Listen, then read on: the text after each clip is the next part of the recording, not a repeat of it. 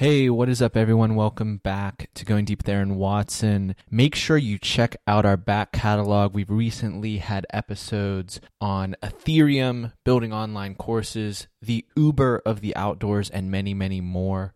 So check that out, but get excited for today's episode.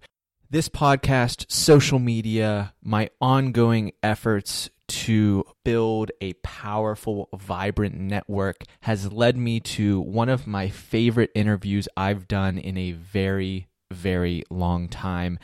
Ed Latimore came on the show to talk about his writing career, his background as a heavyweight boxer, studying physics, and many, many more lessons that he has learned along the way. He is sharp, he is insightful, and someone that I am excited to continue learning from. Definitely give him a follow over on Twitter at Ed Latimore and pay attention during a relatively long conversation for this show. We just kept going and going because there was so much wisdom for him to share with us, including some commentary on the forthcoming Mayweather and McGregor boxing match. I'll stop rambling though and simply let us get to my conversation with Ed Latimore.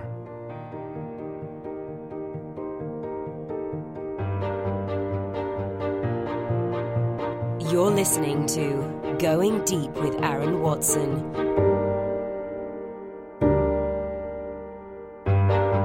Uh, well, I actually had like a really well written question to kick things off, but our conversation before we started actually kind of got my wheels spinning in another direction, uh, which is teaching on a subjective topic like English. Uh, you do some tutoring, and it's often in hard science and maths. But the real way, I mean, personally, that I've found to improve my writing, improve my speaking, uh, has been just kind of self-directed reading, more Right. or less. Uh, you do a lot of writing, some some really good stuff that we're going to link to in the show notes so people can check out. Um, but I'm curious, given you have this interest in hard science, you're studying physics, how you've gone about cultivating your writing skills and Oh, okay. how you improve that process. You know, it's funny. One of I don't know if it's our common link, but definitely a common link between me and Zach is a woman named Beth Phillips, and she asked a similar question. And he goes, "I'm really surprised that you're writing because you're a hard science person, and generally speaking, those don't overlap." Which I wasn't aware of because, and, and maybe it's the other sciences, but physics to discuss it properly, to answer questions, and to teach slash learn involves a lot of precise language. Like we don't think about the difference between speed and velocity, but you better believe when it comes to a physics problem, even though they measure the same thing, one has a direction component, the other is simply a scalar. So I'm just using that as an example, but I'm using that as, as an example to make the point that to describe the world around you in a way that other people can, you have to come up with a language and you have to learn that language and then you have to communicate clearly in that language. And on top of that, and this is, I, I really hated lab science for a long time. In fact, it was probably one of the things that kept me from pursuing my degrees. I was like, man, I really just don't want to do these labs. Why can't I take a test?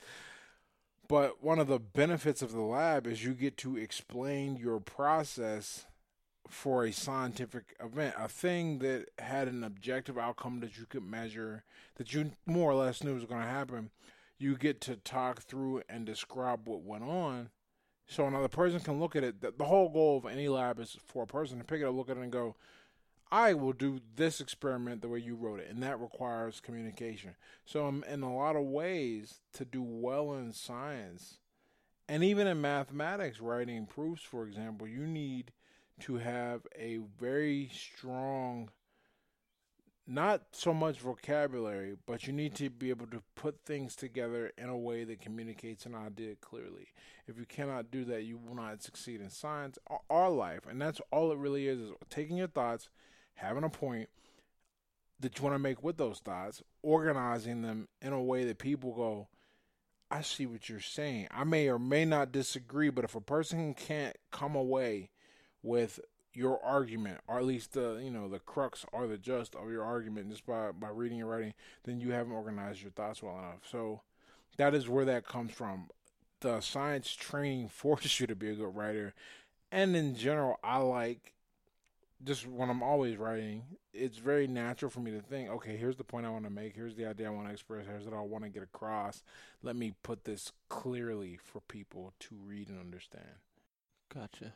You you mentioned not liking the labs, and you kind of use the past tense. Is, it sounds like that's changed, or just in general, where did that interest start to stir and become something that you deemed worthy of? Studying? When I when I became a physics student because my like my, my background briefly to make you know give this answer some context is I went to school originally like everyone else at the time time you're supposed to right out of high school wasn't ready dropped out took a long time before I went back finally went back but when I originally went back I thought I was going to go for mathematics and then some training in the military I was like oh I'm going to go for electrical engineering and then I took the first physics class you have to take for for all engineer. All engineers have to take two sequences of physics, and I'm like, no, this is what I want to do, right? And the thing that drew me to it, I remember the day clearly. We were doing a lab. There we go. We were doing a lab about projectile motion and using the kinematic equations to predict where a projectile would land. And when the projectile landed exactly where my formula said it would, I was like, wow, I just used magic. This is what I want to study. So what what changed really for me, and maybe it was a maturity thing, or maybe it was finally like seeing a real example of of something that like I could use, is seeing that you you, you can't learn by a book. I mean, you can. You can put facts. You can put facts in your head by a book, but it's not until you do a thing can you learn a thing. And that was my first experience really going. I really get how this works, but I get it because I've seen it work. And I was I linked the, the equations, and the light bulb went off, and I was like, I don't mind labs at all. Now I look forward to them because this will help me understand. And from that point on, and in the chemistries and the physics uh, labs, I really looked forward to doing the lab work because it helped me understand things. I see. With making that type of decision, or just in general, the writing that you do, you, you talked about you know being able to use this precise language and really select the right the right words and, and communicate that effectively what I think maybe doesn't always get acknowledged or goes unsaid with that, and something you, I don't, I don't know if you take this for granted or not, is self confidence, the the willingness to put your name next to an idea or to really put your viewpoint out there. Mm-hmm. Um, I'm I'm gonna speculate here for a second, and you can feel free to correct me if I'm wrong. But that interlude between the first time you were in school and the second time you were doing boxing and you, and you were serving in the military, I associate both those experiences with confidence building, primarily, especially for men, in a security around being able to handle yourself right. in a wide variety of high stress situations. How much of the confidence that you bring to your writing and other endeavors do you attribute to those experiences? Uh, you said something really really key high stress environments i always tell people right they they ask there's I, I don't know if it's an urban legend there's some truth to it i guess that a boxer can't have a fight with a regular person on the street because they would kill him and then be charged with assault with a deadly weapon. Who know? I don't know if that's true or not. What I do know is that the one advantage you you really have. I mean, it's not not punching, it's not being in better shape. When we're talking street fights. The one advantage you really have is the ability to manage your adrenaline and get a thing done under duress.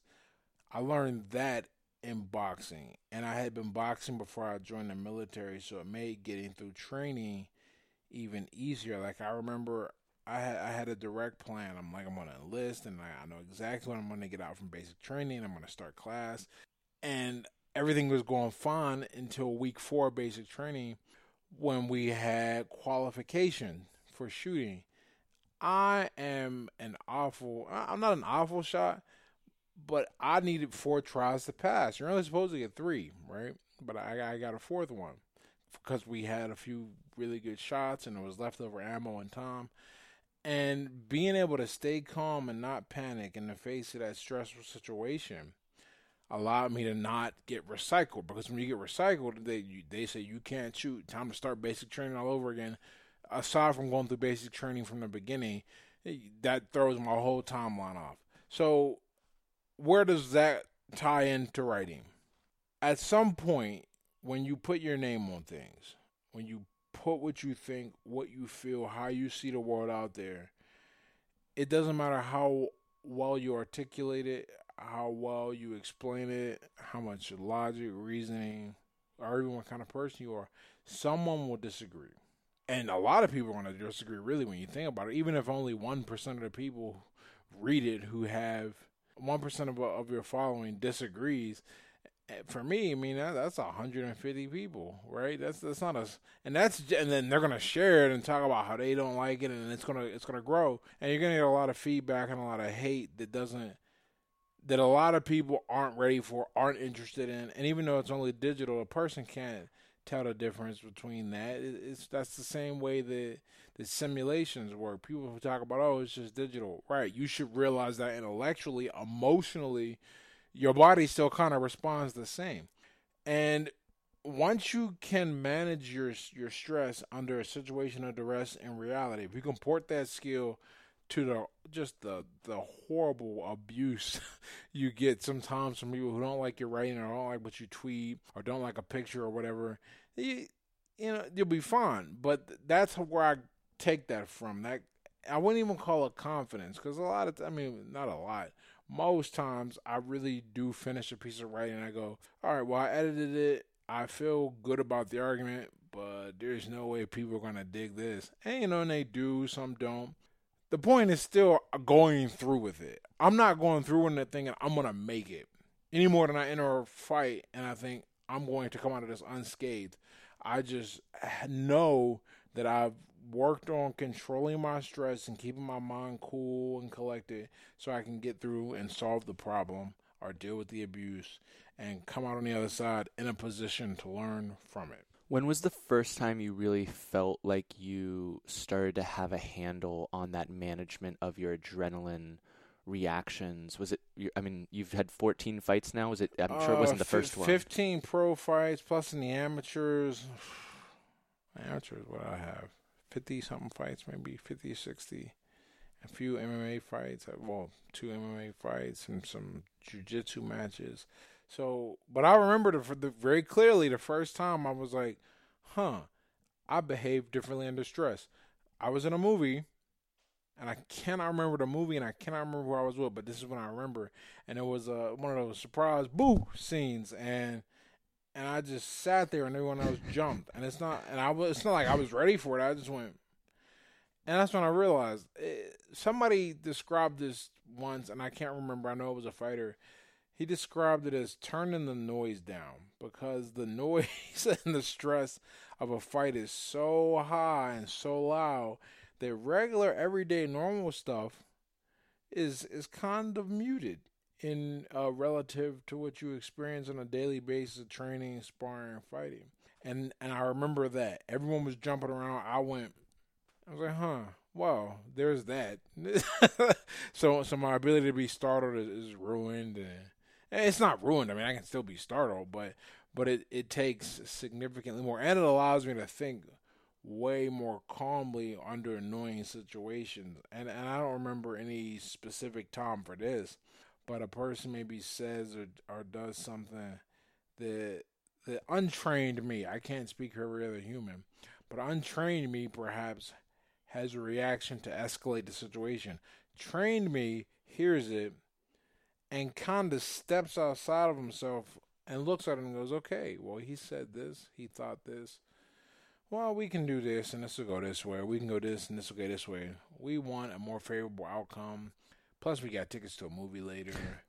Uh, we're just gonna ignore this. I, I do remember this this incident. This clearly wasn't the first one, but but this this whole thought process, I'll never forget. It was, I think it was last summer, near the end. I was going into Lowe's or Best Buy. I was in the waterfront and I walked by some some black kid with his girl and and he went, and the girl was dressed kind of scandalously, and I guess he thought I was looking. Maybe I was, maybe I wasn't. And he responded, "Yo, what the fuck you looking at?" And I thought about it. I was like, "Okay, I'm a lot bigger than this guy." But if he's crazy enough to say that to me, he might have a gun. And it really just felt like it slowed down in time for me. Uh, and, and, what do I get really if I respond to him? Well, you know, I can say I did this and I can maybe talk about it on social media. But if he has a gun, it doesn't matter because I'm probably going to get shot. Okay, we'll just let this one slide. Just walked on, and and that's what it's like. It's like everything slowed down, and then it just it just kept going right after. But th- that's how I respond to a lot of uh, of duress or stressful situations. I think that a lot of people desire that. They want that coolness, but maybe they're so, so there's obviously one area where there's not even a self awareness of mm. I'm a short fuse. I just blow. Some some people don't even reach that point, but I feel like there's, and I actually quite frankly think I might be a little bit in that area where I I can get temper. I can get riled up even though I know after the fact like why why did that why right. did I let that get so under my skin? So let's say hypothetically, I don't I don't think I'm going to go into boxing or maybe necessarily serve in the military. What other avenues can people pursue to maybe better handle their emotions or, or kind of find that calmer ability to turn the noise down? Well, right now I can't think of anything off the top of my head, or, or rather anything specific. What I can say are a list of criteria. Okay, I just thought of one or two, right? Uh, a list of criteria that it should meet if you want to learn to deal with uh, your emotions. Now you got to remember something about your emotions. They are not. It's not the same realm of uh, rational thought. Rational thought is deliberate, and in a lot of cases, uh, proactive. You plan for the future, right? This is why we have crimes of passion as a thing because a person is reactive to the moment with their emotions. So what you want to do, you're not going to be able to change how that works. Anyone who says they can, they're lying to you. What you can do is use your ability to to proactively plan and put yourself in moderately stressful situations intentionally. You know, this is this is exactly how how vaccines and the whole inoculation process works. And public speaking, for example, is a great way to do this. You think deliberately, I'm going to put myself in this uncomfortable situation, and even if the audience is polite, you're gonna you're creating most of the stress in your mind. So you're gonna be learning to deal with and manage these little subtle things you never even thought about that contribute to why your emotions might be off the handle for for example, you know, a lot of the, the slight that people feel like they're responding to is nothing more than how they hear a thing filtered through their own insecure voice, right? So if you can learn how to listen to that voice and go, "We're in charge here, not you," you gain a level, and a great way to gain that level is public speaking, right? Another thing you have to be able to do is you have to you got to kind of take a detached look at things. I don't want to say you shouldn't care that you'll die or get hurt, but at the same time, you have to realize that ultimately, that's the end result. I mean, one day we're going to be nothing but memories. And if, if you remember that, and you can carry that with you more often than not, kind of put it closer to your conscious thought process and your subconscious driving of your of your actions, right? then you're then you're going to be a little more detached from moment. And I think a great way to do that is any kind of meditation.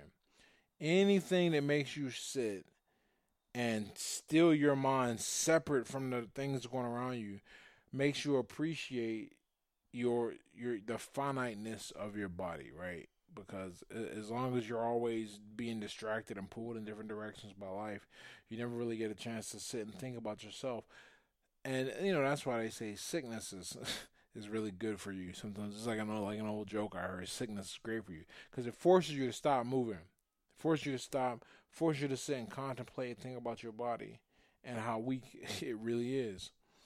A lot of people don't do that, and then they're shocked when they're sick and they're like, "Oh, I can't do a thing." Well, obviously you can. But if you can put yourself in that position, then you realize the frailty of your mind, the frailty of your body. At the very least, you realize that you can step away from everything going on and listen to it. So those are the those are are the two specific things I thought of: public speaking and meditation, and the criteria. If you can think of anything else to fit those criteria to force you to encounter your your inner voice, force you to listen to yourself, forces you to think and plan ahead. Roller coasters were great. Actually, I just thought I about hate that. roller coasters. You know, I it's funny, man.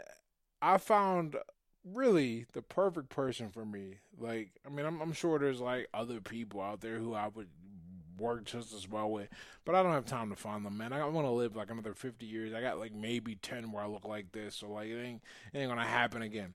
And and it's so funny because we're very similar up here about how we approach things in this deliberate, emotionally controlled type of response to life.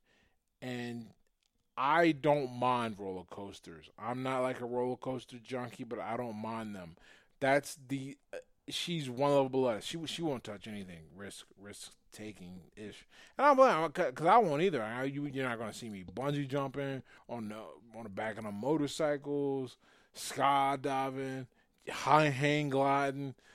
I might zip line. I'm still not sure about it. I haven't heard anything crazy going on with zip lines, and I can see how it works. It's not that they're very.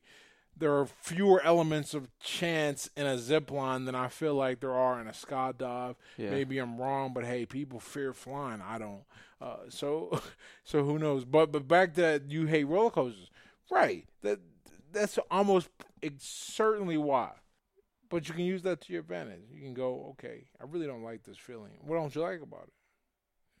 Do you not like the feeling? Do you not like, or are you anxious about the fact that you might die? Who knows? But either way, you get to encounter something very uncomfortable and deliberately put yourself there. You actually get to do one better depending on when you go. You get to be confronted with the dread by standing in line. Because I found, and you know how I got over my favorite roller coasters? I remember this clearly, oddly enough. I was six at Geauga Lake, and there was a roller coaster that went the, the, the whole like 360 loop. And before then, I remember even though I was a kid, I was afraid of them. But there was no line for this roller coaster. So I didn't have a chance to wait and let my fear build me up. I just went, hopped on. Only when it was going up the thing that I was like, oh my goodness, what did I get myself into? And I remember this clearly even though I was only six. A lot of people, they're in the line for the thing and they're like, huh. And then, you know, as the line moves along next to the coaster, you can see it going up and you hear people yelling. And you're like, and your imagination starts going, wow, this thing ain't broke down all summer or the summer before that. But why? It's just going to go off the tracks when I get on. I just know it. So you really get a chance to play with that that fear element, how your mind immediately goes to the worst case scenario, and you get to kind of control it and Yeah. bring it back. I guess some of my insecurity or doubt it, it's not always like the design like, like the uh, that the physics the intellectual side of you know this is well built and tested and they have all these safety precautions in place mine is more in the mind of like human error like at the end of the day there's there's a human operating this machine or I, i'm sure and, you heard about a, the a human that is not well paid either. So exactly It- it's it's not some you know top flight engineer or something it's yeah. some kid working their summer job. And then there's also the one I don't know if you heard about the the person who like lost their hats. They climbed over like three different fences, and then someone came by and like Yo. kicked them in the head. And you know, I guess I feel bad for the person who, not really, like followed the person who went and got their hat. That's just kind of Darwin's.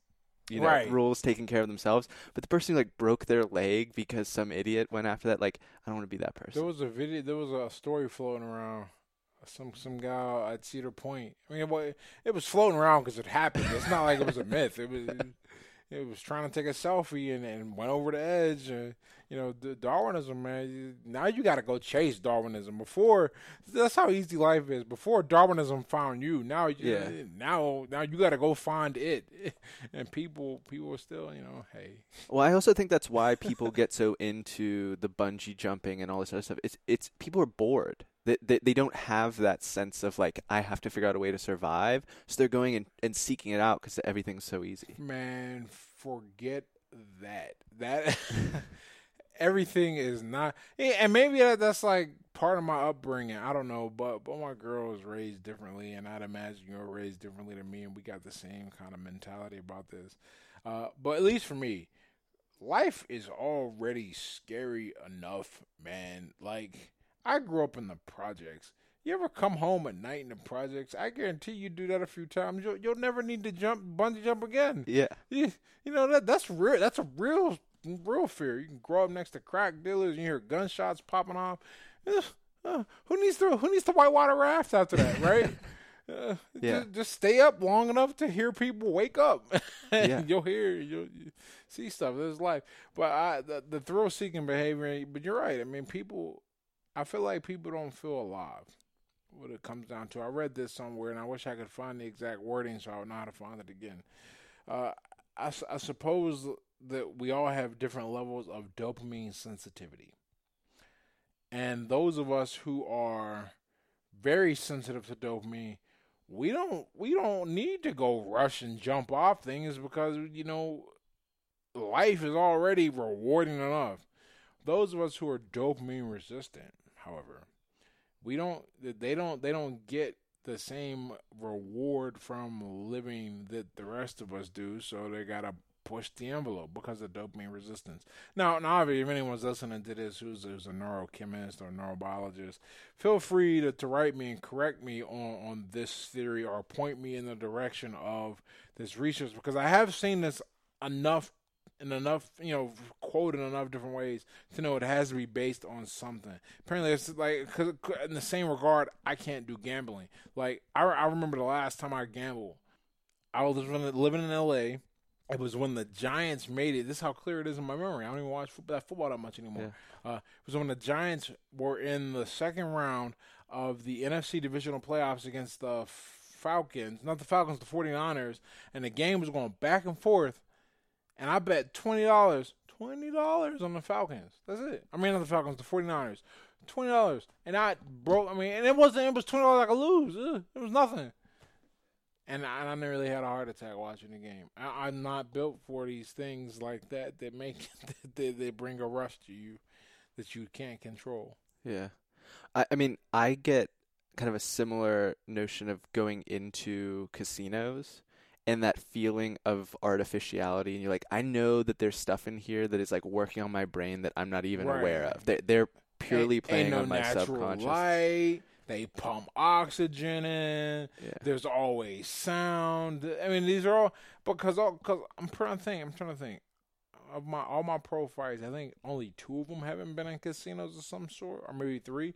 So, so I'm intimately familiar with casinos, and and I'm really and the psychology of a casino fascinates me because here's the thing set up to keep you entertained and take your mon- take money from you. And I always wonder how could someone be so bored that they sit there and press a button, press a button, press it because it's really all it is. I mean, let's now when I talk about card games, it's a different story. I enjoy poker, uh, and to a for a purely mathematical reason, blackjack.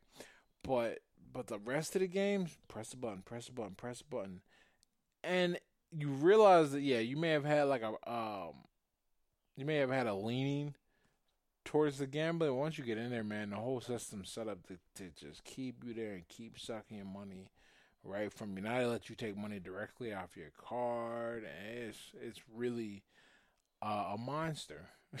Yeah.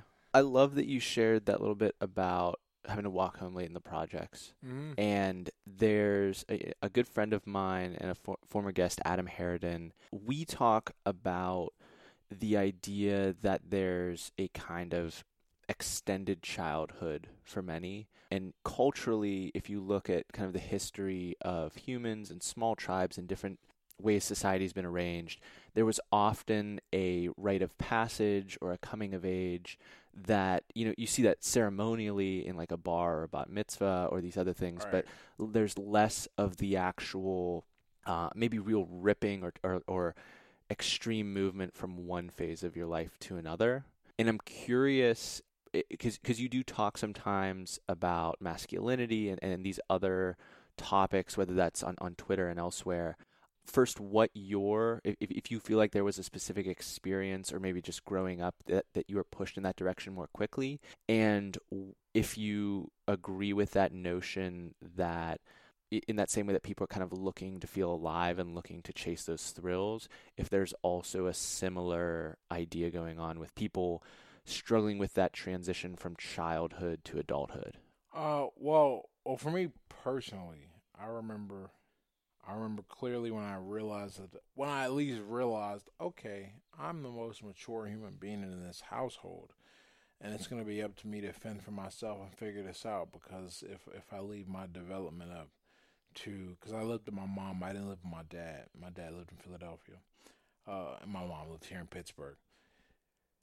But I remember clear. I was like, this is not going to go well for me if I don't make decisions for myself. I was 11 years old. My mom got drunk and got into a fight with some lady in the street.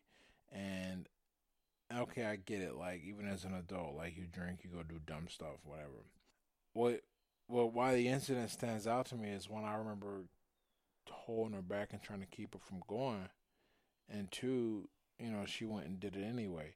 And so my mom, I'm like, wow, this is where we're at. Like I, and, and looking back at you know, I have clearly now at 32 that I didn't have at 11, but 11 I would definitely was like, yeah, we're not. And from that point, I mean, I'm pretty sure like when I got to, when I got to high school, I spent so much time away with my friends and and I didn't I didn't I think I woke I think I spent maybe two holidays fully at home. You know, but most times I either wake up at a friend's house or I go over there. I mean, I just wasn't interested in being home. I didn't feel like that was going to nurture and develop me. I felt like where I was, where other things were, they were developing me was a different structure, a better structure for family. So for me, I mean, I think that's a little early, like, and not just little early, that's way early.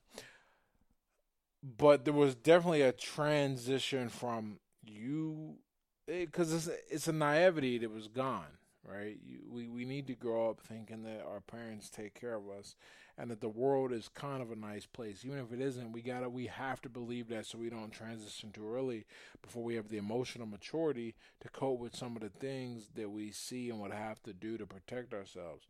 Well, I was not afforded that luxury. And and so there was a, a quick shift over. And I, I think I handled it all right, and I'm certainly okay now. But this is like years. I mean, this is just 20 years ago. 20 years, and, and certainly many, many mistakes along the way in terms of how I dealt with myself and the world around me, but it has to start somewhere. As far as other people and relating this, relating other people and their like lack of some type of ritual or or event to make them transition compared to mine and how I feel.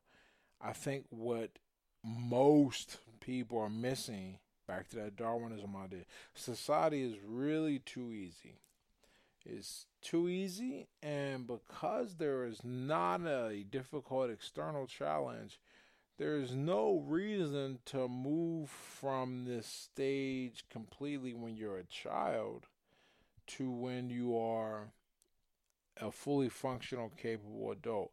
Somebody asked uh, a question on on Twitter. I, you know, I chimed in and gave my my two cents.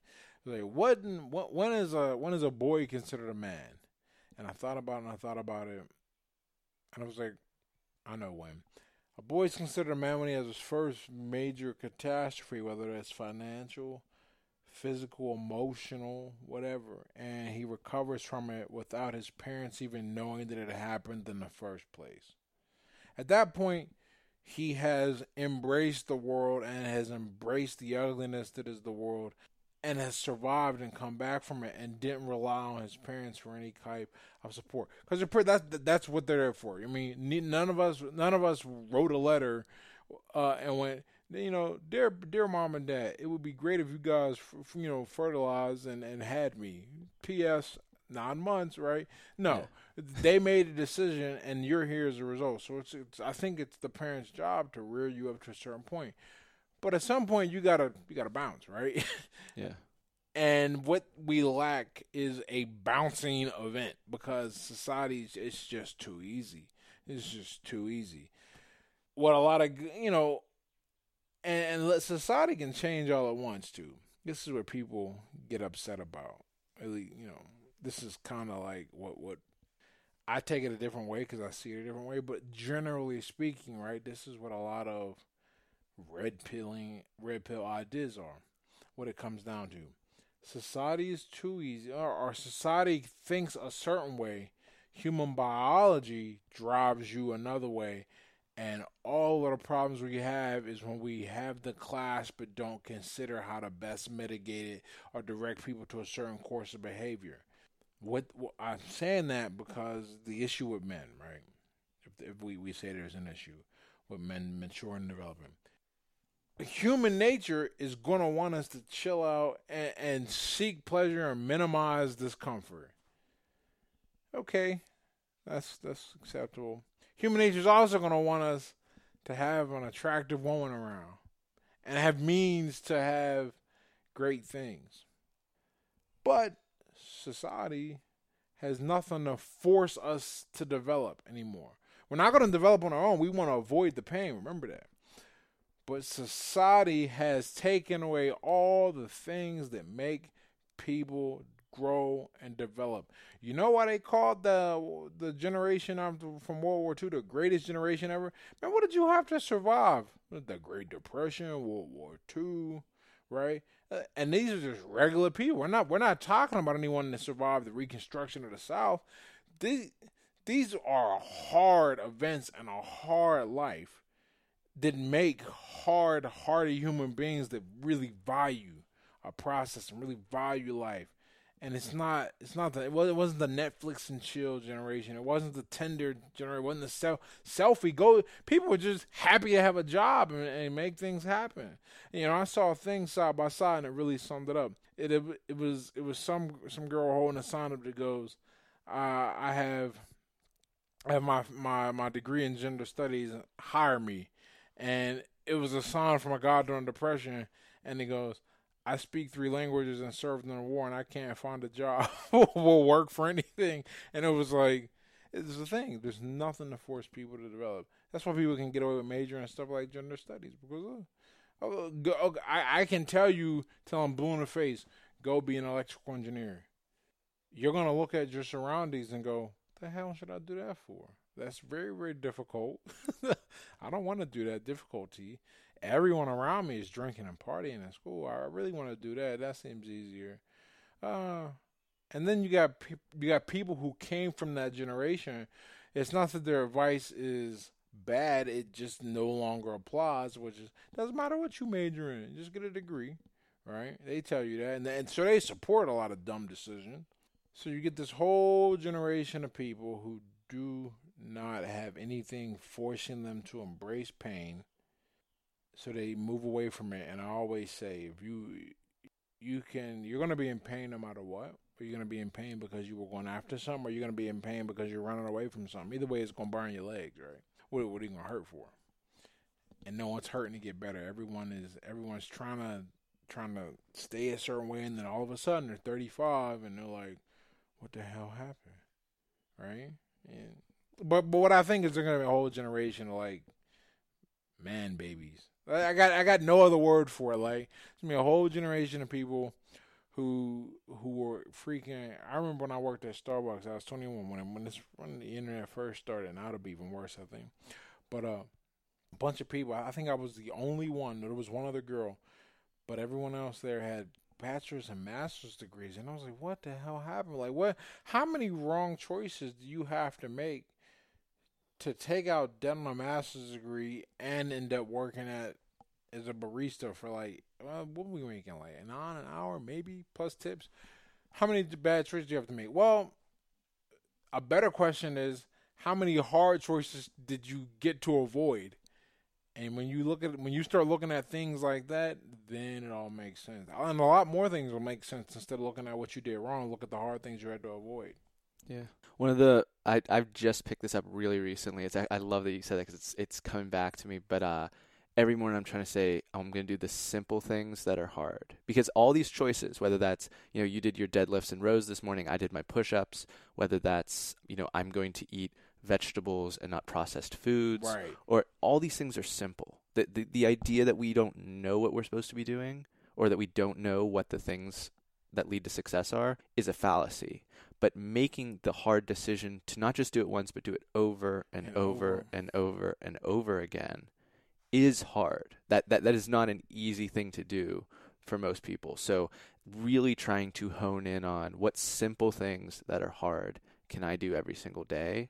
That that to me is the number one kind of idea I'm trying to latch onto. Right. Um, because man, it, I really over the past year, I really oh past six months, half the years passed. I really started to learn how to make money online, and and part of that in general is just understanding money, right? And it's not complicated. You don't need a finance degree. You know what you you you know the simplest thing you have to understand. This is just what money, right? And I think many things in life, but money. The simplest thing you have to understand is if you give people something valuable, they'll pay you for it.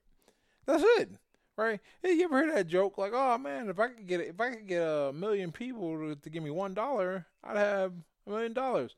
Well, you, it'd probably be a lot easier if you created something that people were like, "Ah, fifteen dollars is a steal." I'm gonna buy that and then go learn, you know, the nuts and bolts of marketing, whatever. But the the I wish you could have seen my first website when I first started out online with anything. It was just an, I mean, it was ugly. There's no other word for it. Now it's beautiful. It's beautiful and it's SEO optimized and and I have a lot of people that support and like the reading and like the writing. But you just gotta start. And and I wrote. I don't I don't write as much then as I don't write as much now as I did then. But that's only because I'm working on the projects to build and, and continue to increase value. Because look, you can do any, you can do a lot of things wrong. Believe me, I've done a lot of things wrong. They probably you know left some dollars on the table, whatever, right? But the one thing I have not done wrong, which is why I, I think I continue to attract opportunities and meet cool people, is I give value. And it's just a simple idea. Super simple. You know, if if you get that, eh, you, you can mess up anything else. Like, you literally can mess up anything else. I mean, here's how much for saying you can mess up. For a long time, I didn't know my mailing list link was broke. Traffic was cool, right? Didn't know yeah. that was broke. Uh, what else was wrong? Oh man, I, I you know you put out some bad articles, whatever, and people go, "That's not gonna fly."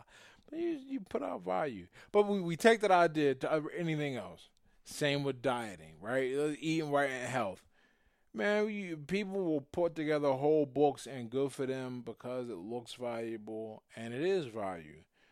But the the super easiest way to be healthy, I tell people three things. Four if you want to be optional and live like me, but three things. Avoid sugar, cook your own meals, and don't consume calories you do those three things, man, you live forever. We're not living. You'll, you at the very least, you'll you'll eliminate most of what's going to break you down. And then the fourth optional thing, I don't drink alcohol, but like you know, that's neither here nor there. Yeah. But but but the three things for sure, you it's so super simple. Ain't no count calories, ain't no macro micronutrients. Don't worry about cutting or fasting. Just do those three things, be all good. You ain't really gotta go to the gym for real. I mean, but you can. But yeah, I I just feel like when I work out or go to the gym, it makes it easier for me to make that decision to eat well. Because like I, I did this workout, like I'm a little sore.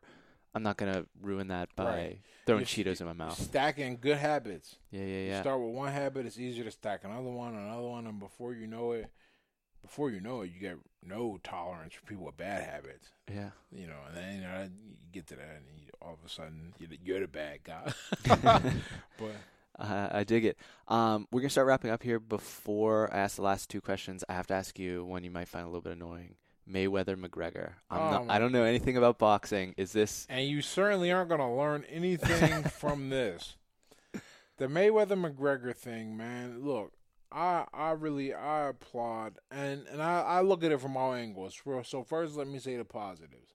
I think it is a great business move because I can, I can only imagine like, like like when you hear something like that, you would like to think, man, that's a great idea. Maybe man, I, I would have done the same thing. I'm not going to lie, and I don't think anyone else will will lie to. There is no way. If we weren't, if I was in a room and I was part of Mayweather's team, and somebody said, "Yo, man, you know what sounds like a good idea? We should have him fight Conor McGregor." I'd be like, "Man, sit your ass down." like, there's there's no way anyone thought that was would think that's a good idea. But but someone raised their hand to me in real life and said, "You know what I think will be a good idea," and they went, uh, "We'll run with it." And and I really think somehow he'll make more money probably from that fight than when he fought Pacquiao. But we'll see the numbers. Business decision, great. Let's talk about the bad now. Here's a guy who totes himself as the best ever, whatever, right? And this is just a boxing pet peeve. Totes himself as the best ever, you know, wants to put himself in that conversation. Has enough money, so it doesn't need to do it for money. So why not go fight? There, there, there are any number of guys that you could fight that that you know that that people would care about. And we're not just talking about the lay fan. I mean, people will legit care about names that are up and coming. But maybe they beat you, maybe they don't. But the point is, we you do this, and I don't think it's it's the best. I already said the best thing that ha- I already said one of the worst things that happened to boxing was when Mayweather finally decided to fight Pacquiao, past Pacquiao's prime, and the fight just wasn't. And then it was double, you know, price, and it wasn't a good fight. I think this is probably even worse for boxing. But this is just how I feel about it boxing. Two, right? Let's put this in perspective. Here's a guy that won a gold medal. That means he probably had about 200 amateur fights, maybe three. 49 professional fights. Been doing this his whole life. You know, how many boxing matches has Conor McGregor had? Goose egg? None, man. None. I'd be, uh, you know, now, now if they had a clause built in where Mayweather goes to the cage, I would be interested in that. Yeah. Like, I would actually watch the boxing match, and then like if they they had a clause six months later it goes to the cage. I'd be interested in that, right? But I'm not interested in this. I mean, I don't even know what date it is. I, I, apparently it's signed or whatever. I, I, but we got we got Triple G versus Alvarez. We got uh, it's another good fight coming up. I can't even remember. They were just talking about a while. Oh, Ward and Kovalev. Possibly a unification bout at the heavyweight with Joshua and Wilder, or we get Joseph Parker to fight one of those. There's just there's just too many good fights, and and somehow this is what people care about. So good, good, great, great business move in terms of for the sport. Not interested. No, I mean, I don't even want to care care to fight. I mean, I know the caliber of the opponents he's fight. This fight should not last very long. Yeah. It's gonna be interesting, uh, and they are doing an amazing job of marketing it and getting eyeballs and people to care about Way it. Way better than I thought they would. Let's put it like that, man. So somebody was is really somebody deserves a gold star because that that's a great idea. Yeah, and yeah, it yeah. is. It's gonna be great. I mean, it's gonna be huge. I'm not gonna. Yeah. Well, if if people have liked all this perspective that you've shared in today's interview, I really want to encourage them to connect with you in the digital world. Uh, you are, I, I'd say, in like a select tier must follows in my opinion on Twitter. Oh, thanks. Um, but if people want to connect with you in the digital world, uh, you're on Twitter at Ed Latimore. Where else can people check out your writing and the other stuff you're working on? Ed Latimore Twitter, right? And the website is www.edlatimore.com. Every now and then I put little snippets on Facebook on my on my fan page. It's just Ed Latimore Boxer. But I also send those to my mailing list as well uh, do a lot of writing, keep the mind sharp, man. Writing, writing, writing. So, so yeah, the main page though, Twitter and Facebook, or or Twitter and my website and Facebook. Awesome. Well, we'll be sure to link to that in the show notes at goingdeepwithaaron.com slash podcast. This will be episode 226. Once again, you can check that out at goingdeepwithaaron.com slash podcast. Uh, but Ed, as we do at the end of every episode, I like it when my guests can issue an actionable personal challenge to leave them at the end of the interview with uh, something to go do. So I want to give you the mic one final time to challenge the audience. Do something you're afraid of. It's not gonna, you know, obviously don't go jump off a building or something stupid like that. Do something that you're afraid of to get your blood pumping and you think people care about the outcome, but they don't really care, man. Go talk to some girl you've been been worried about or whatever, or or go apply to some job, or, or tell or apologize to a friend, get forgiven. Do do something that's gonna make you uncomfortable as heck, and then realize you're fine afterwards. And uh, that's where it starts. You realize the world doesn't end, the world doesn't care, and then you really get power and it translates across all those different areas. You do it in one area, and those other consecutive areas are going to get easier. Absolutely. Awesome. Uh, well, thank you so much for coming here and sharing your time with us and your perspective. We just went deep with Ed Latimore. Hope everyone out there has a fantastic day. Hey, thank you so much for listening. Please hit subscribe if you've not already done so and get excited for some of our forthcoming episodes. If you've been enjoying the recent episodes on Ethereum and the blockchain, we have a fascinating interview coming next week with the co founders of Colony.io. They are looking to revolutionize project management and the way that firms and corporations are structured in the age of the gig economy, of freelancers, and a new world of work. They are thinking deeply about how to help more people flourish and make organizations more effective. You are not going to want to miss that or any forthcoming episodes of the show. So make sure you're subscribed to Going Deep with Aaron Watson. Thanks for listening. Connect with Aaron on Twitter and Instagram at Aaron Watson 59.